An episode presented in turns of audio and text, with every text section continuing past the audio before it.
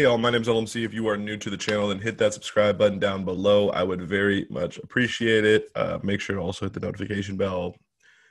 Anyways, let's jump right into it. Okay, so I talked about a couple about a week ago about Kemp's cannabis. Shawn Kemp, the famous famous NBA, the former NBA player who played for my Seattle Supersonics. RIP the Sonics, by the way. We want them back. They are now the Oklahoma City Thunder. Playing pretty shitty over down in Oklahoma City, so we should get him back. I'm just kidding. Um, but one thing that uh, you know I was kind of brought to my attention after I did a quick segment on it. Also, I ended up meeting Shawn Kemp. He ended up coming on the Dab Roast to show that um, that I work that I write for.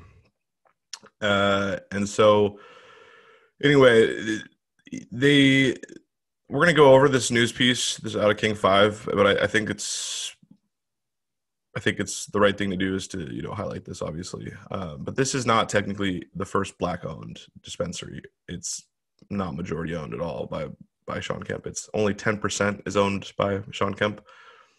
Um, and i think this kind of highlights kind of to some of the problems of the social equity programs where you know rich people come in and then they they want to partner with you know someone that is you know able to qualify for the social equity program and then they fund it all um, and you know they don't necessarily and that person who qualified for that social equity program maybe you know doesn't own as much as they could have.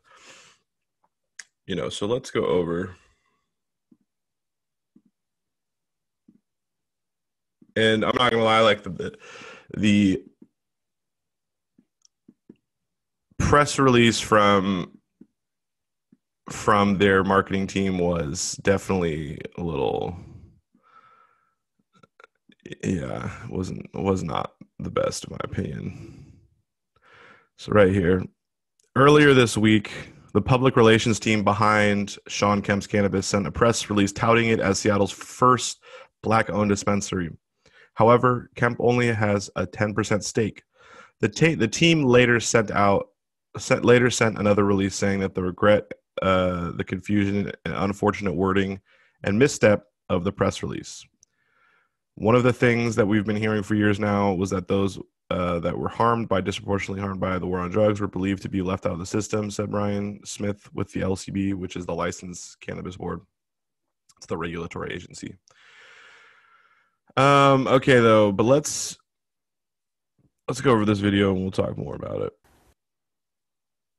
We moved over from India.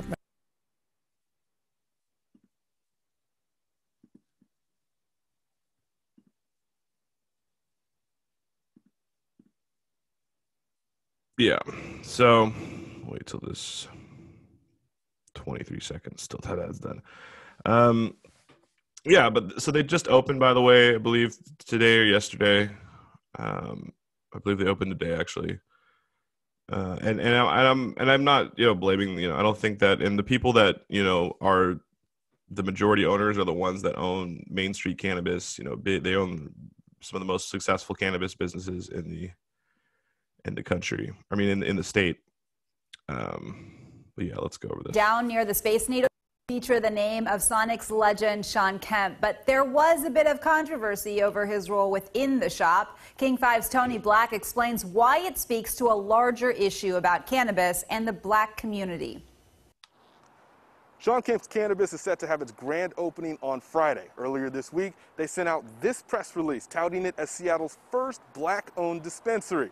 But that is not entirely true. In fact, he only owns a 10% stake, and they followed it up with this press release expressing regret for the confusion.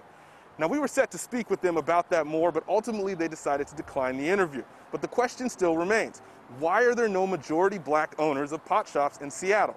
So I asked the Washington State Liquor and Cannabis Board about just that. Is the Liquor and Cannabis Board concerned about diversity in its applications? Oh, absolutely. Brian Smith with the Washington State Liquor and Cannabis Board says statewide they've handed out 556 licenses.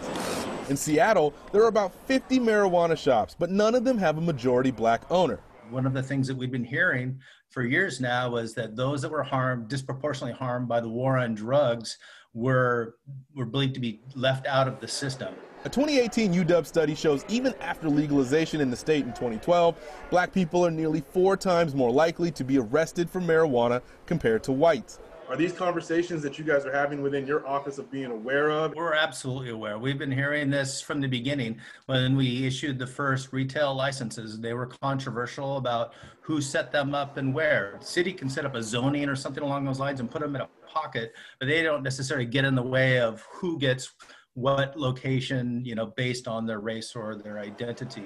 This year, a social equity bill became law, and out of that, a task force was created with reps from the state, LCB, and communities of color to establish criteria for handing out additional licenses to those disproportionately affected. We have about 35 licenses right now that were either from a discontinued business or they're from a community where no one applied for it. It's an evolution. We learned some things along the way, um, and now we're moving forward in a direction that uh, I think is a positive for, for just about everybody. Tony Black, King 5 News. So yeah, there you guys have it. Um, you know, I'm like I said, I'm not trying to, you know, I'm not trying to hate on you know the people that started Kemp's Cannabis. Like seriously, I I think it's dope that you know at least they have some, at least they have someone that is at least that that that's black that is a part owner. But I do think that in the long term, this needs to be an issue that that is addressed. Um, so yeah. Anyways, guys, really appreciate y'all. If you guys enjoyed this video, please drop a comment, hit the like button, share, tell your friends. That stuff helps a lot. Also, guys, go subscribe to my other YouTube channels. They'll be linked down below. Really appreciate you. Hope everyone is staying safe and healthy, and I hope y'all have an amazing, amazing day. Peace.